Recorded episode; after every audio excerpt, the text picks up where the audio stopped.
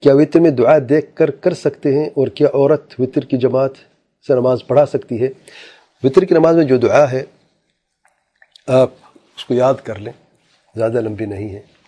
اور اگر آپ کو دعا یاد نہیں تو آپ کوئی بھی دعا کر سکتے کوئی حرج نہیں ہے۔ اور اگر دیکھ بھی پڑھنا چاہیں، اس میں کوئی حرج نہیں، دیکھ کے بھی پڑھ سکتے ہیں۔ لیکن اگر آپ امام کے ساتھ ہیں، جیسے رمضان میں ہم پڑھتے ہیں، تب تو آپ نہ دیکھیں نہ کچھ کریں امام کے ساتھ آپ آمین کہتے رہیں۔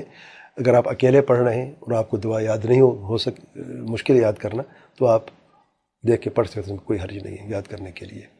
اور کیا عورت وطر کی جماعت سے نماز پڑھا سکتی ہے؟ عورت اگر اس میں دو شرط، ایک معمول نہ بنائے، کیونکہ عورت با جماعت نماز نہیں پڑھتی۔ اگر کبھی پڑھانی ہو تو پڑھ لیں، اور اگر بعض اوقات صلاۃ اللیل جیسے ہے، یا عشاء کی نماز پڑھی ہے کہ جماعت ہو گئی ہے عورتوں نے آپس میں جماعت کی ہے کیونکہ عورت عورت کی امامت کر سکتے مرد کی نہیں کر سکتے شرعن جائز نہیں ہے۔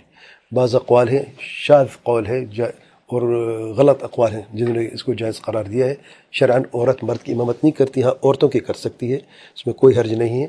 اور جب وہ عشاء کی نماز پڑھ لے جماعت تو عورت جو ہے وہ فطر کی بھی پڑھا سکتی کوئی حرج نہیں انشاءاللہ۔ آگے نہیں کھڑی ہو سکتی آگے نہیں کھڑی ہو سکتی ظاہر اس کا اپنے جو ساتھ کھڑی ہوگی اس جو طریقہ ہے وہ شرائن اس اس طریقے سے۔